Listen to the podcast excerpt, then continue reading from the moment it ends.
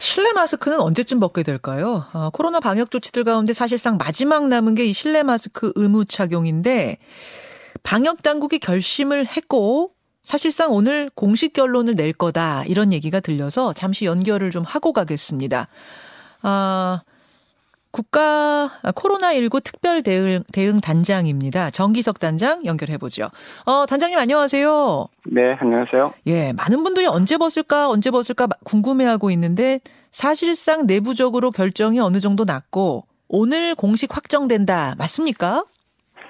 아, 확정은 아닙니다. 저희가 이제 어. 자문위원회라는 데가 그야말로 자문해서 예. 그 제안을 하는 거기 때문에 오늘 회의합니다. 그런 다음에 예.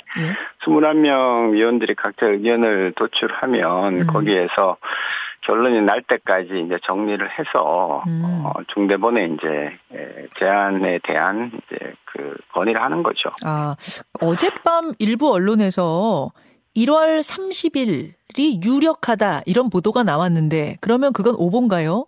예, 그 부분은 저희의 권한이 아닙니다. 날짜를 정하고 또 단계를 정하고 하는 것은 위원회가 어. 하는 일이 아니고요. 아. 네, 중대본 고유의 권한이죠. 아, 중대본 권한. 그러면은 위원회 차원에서 날짜 정하는 위원회 차원에서는 아직 어떤 날 이렇게 뭐 유력하게 검토되는 건 없나요? 예, 오늘 회의를 또 해봐야 되고요. 예. 이제 어저께 제가 브리핑하면서 나온 것은 이제 지금까지 상황을 말씀을 드린 거고 어떤 날짜를 특정하거나 또 뭐 어, 이렇게 간다, 안 간다, 이런 데 대해서는 분명하게 말씀을 드릴 수 없죠. 제가 뭐 그런 음. 자격을 갖고 얘기할 수 있는 건 아, 아니니까요. 알겠습니다. 그, 뭐, 설 연휴 전에 벗을 가능성이 있다, 설 연휴 중간에 벗을 가능성이 있다, 뭐 이런 보도들도 계속 나왔어요. 근데 그 이유가 뭔고 하니, 지난해 말에 마스크 해제 기준으로 네 가지 조건 정하셨잖아요. 네. 근데 그 네 가지가 거의 달성이 됐다. 그렇기 때문에 벗는 거 아니냐. 아마 이렇게 지금 지금 유추들을 하는 것 같습니다. 상황은 네. 맞나요? 맞습니다. 저희가 네 가지 그 요건을 제시를 했고요. 예. 그중에 뭐 엄밀하게 말하면 3개하고 반 개가 맞은 거죠. 아, 3개, 3.5개가 맞았어요? 네, 그렇습니다. 아. 60세 이상 그 접종을 한 두 분 중에 한 분이 했으면 좋았을 텐데, 음. 지금은 세 분 중에 한 분이 하셨어요. 네. 그래서 그것만 제외하고는 뭐 확진자 줄었죠. 신규 중환자 줄었죠. 병실 준비 충분히 돼 있죠. 그 다음에 감염 취약시설에 60% 이상 백신 지금 다 드렸죠. 음. 충분해요. 그래서 국내 여건만 보면 네. 뭐 언제든지 실내 마스크 조정을 해도 어, 문제가 없을 거다라는 건데 아. 문제는 지금 저희가 이제 금년 초부터 뭐 좀 선제적으로 조치를 했던 거 중국 문제라든지 중국. 예, 또 중국이 아니더라도요. 지금 하루에 그 우리나라 입국자가 한 6만 명이 넘거든요. 음. 예, 그런데 그 중에 주변에 사실은 그 유행들이 굉장히 높았습니다. 일본도 그렇고 홍콩, 뭐 대만 등등. 음. 그래서 되게 주변 나라에서 많이 오시니까요. 네. 그 중에 그러면 우리가 PCR 검사를 다 하면 예. 과연 얼마나 나올 것인가 아. 라는 우려를 안 할 수가 없었는데 네. 다행히 지난 주말을 정점으로 주변국들이 지금 기세가 많이 꺾였습니다. 아, 중국도 꺾였습니까? 중국은 뭐 들려오는 소리가 좀 들으면 무서울 정도던데요. 괜찮아요? 중국은 발표를 지금 저희가 그 아주 다른 나라 기준하고 조금 다르게 하기 때문에 저희가 알 수가 없습니다. 그러나 어. 여러 이제 외신들과 저희의 판단에 의하면 중국은 일단 대도시에서는 정점을 쳤다 보고 있습니다. 아, 정점 찍었다? 네.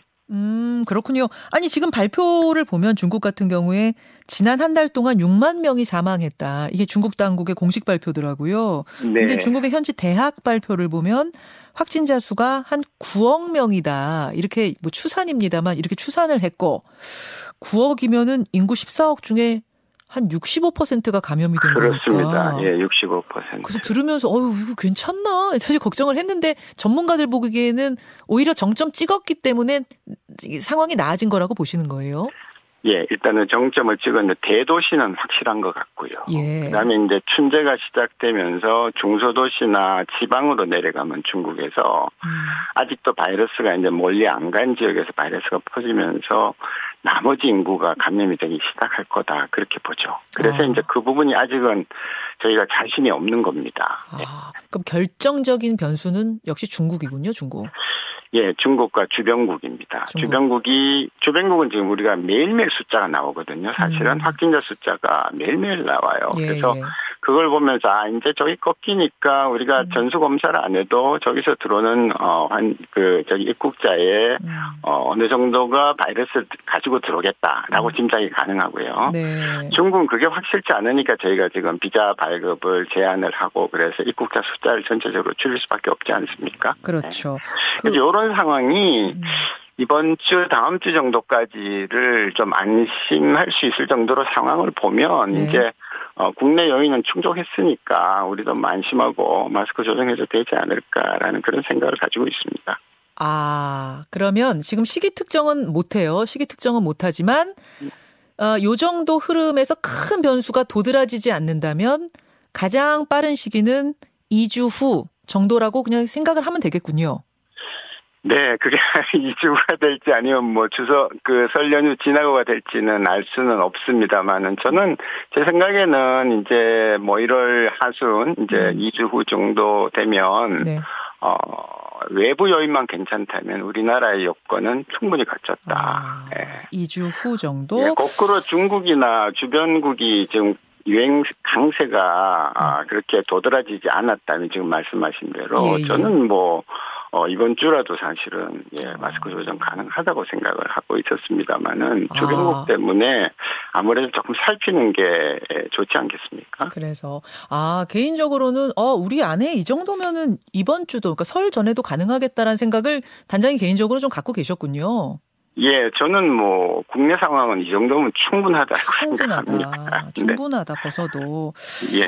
알겠습니다. 근데 마스크 의무가 뭐 2주 후에 해제가 돼도 내부 실내 마스크 해제가 돼도 이게 완전 해제는 아니죠. 예를 들어서 뭐 병원이라든지 이런 감염 취약 시설 이런 데선 유지가 되는 거예요. 어떻게 되나요? 그래야 됩니다. 뭐 사실은 저희가 음. 해제를 하든 안 하든 대부분의 국민들은 병원 가실 때 마스크 쓰실 거예요. 음, 쓰지 말라 해도 예 예. 예 그 다음에 요양시설 병원은 뭐 거의 일반 국민들이 잘 가는 데가 아니니까 예. 거기도 하셔야 되는 거예요. 같은 병원 계열이니까 음흠. 딱 하나 지금 이제 저희가 예상하고 있는 것이 대중교통 수단 내입니다. 네 버스 예, 지하철 예예 예. 지하철 같으면 승강장까지는 뭐 내가 아니니까 음. 열차 안 그렇죠. 예, 버스 안, 택시 안, 이제 여기는 조금 지켜주시는 게 좋고요. 선진국에서도 아직도 그 대중교통은 그 이제 서구 쪽에서도 네. 이제 마스크를 일찌감치 어, 해제한 곳에서도 대중교통은 사실 마지막까지 좀 남겨놓았던 것이 아. 현실이거든요. 아, 그러면 2주 후에 실내 마스크 의무가 해제가 되더라도 병원, 뭐 취약시설, 그 취약시설 안에 대중교통을 넣는 쪽으로 생각하세요? 그렇게 보고 있습니다. 네. 아, 취약시설 안에? 그럼 거기서는 대중교통 지하철 버스에선 의무란 얘기네요? 그렇습니다. 예. 네. 택시도 해당됩니까? 택시는 혼자 타니까 괜찮습니까? 택시도 해야 된다고 봅니다. 택시가요, 어. 법적으로는 대중교통이 아니라 하더라고요. 근데 이것도 여러 사람이 쓰는 것이고, 또 택시, 택시 기사분도 또 좀 불편하실 수도 있고 등등 해서, 네. 택시는 근데 굉장히 공간이 좁기 때문에, 예. 를 들어서 거기서 좀 문제가 생기면 즉시에 좀 감염이 될 가능성이 있어서, 아. 어, 뭐 일단 뭐 택시는 모든 시민들이 타는 어, 대중교통 수단이면 틀림없으니까 포함하는 것이 맞지 않을까요? 택시까지 포함하는 것으로 음, 실내 마스크 해제가 돼도 의무 해제가 돼도 그쪽의 의무는 남겨놓겠다 이런 말씀 알겠습니다. 요새 뭐 실내 마스크 해제했던 국가 중에 갑자기 쓰는 나라들도 있다고 하던데 그거는 왜 그런 거죠?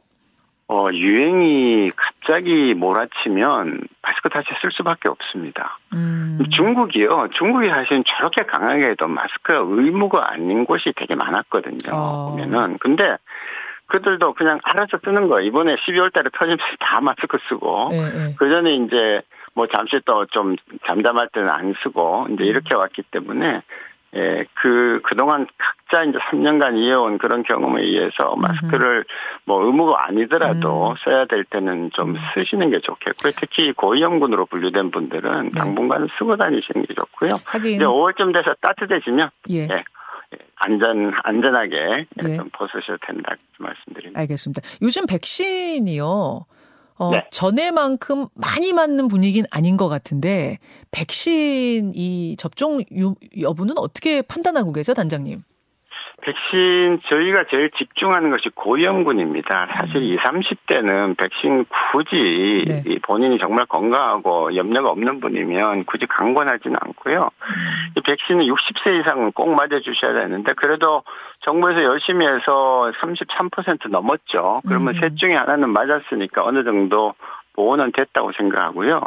지금 이 우리가 맞는 이과 백신은 그전에 네. 맞았던 백신하고 다른 백신이에요. 예, 예. 개량 백신이기 때문에 지금 돌고 있는 BA5번 또 어, BN1번 이런 음. 데에 항체가 훨씬 더 많이 생기고요. 우리가 두려워하는 중국도 지금 거의 7, 80%가 BA5번이거든요. 아. 그래서 이미 그쪽에서 음. 예를 들어서 그쪽을 포함해서 주변국에서 들어온 여러 음. 가지 그 아류의 변이들에 대해서도 이과 백신은 어, 제법 효과를 발휘하는 걸로 어. 되어 있습니다. 그전 백신하고 어. 다르기 때문에 예. 해당되는 분들은 좀 제발 좀 맞아주세요. 그래야 이게 끝납니다. 고위험군은 반드시 맞아라 그 말씀. 네. 그러니까 그분들은 거의 뭐 의무적으로 좀 맞아달라 그 말씀. 그래야 끝난다 그 말씀이에요.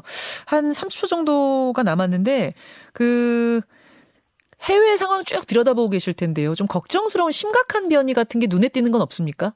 아직까지는 없습니다. 아, 네. 다행입니다. 예, 해외 변이 각국에 어떤 변이가 많이 생기는지도 저희가 다 파악을 하고 있고 예. 말씀도 드렸는데요. 예. 아직까지 거기에 대해서는 이가 백신 효과가 있고 아. 또 우리가 지금 무상으로 나눠주고 있는 그 경구약품에 대해서도 네. 다 효과가 있다 그렇게 보고 있습니다.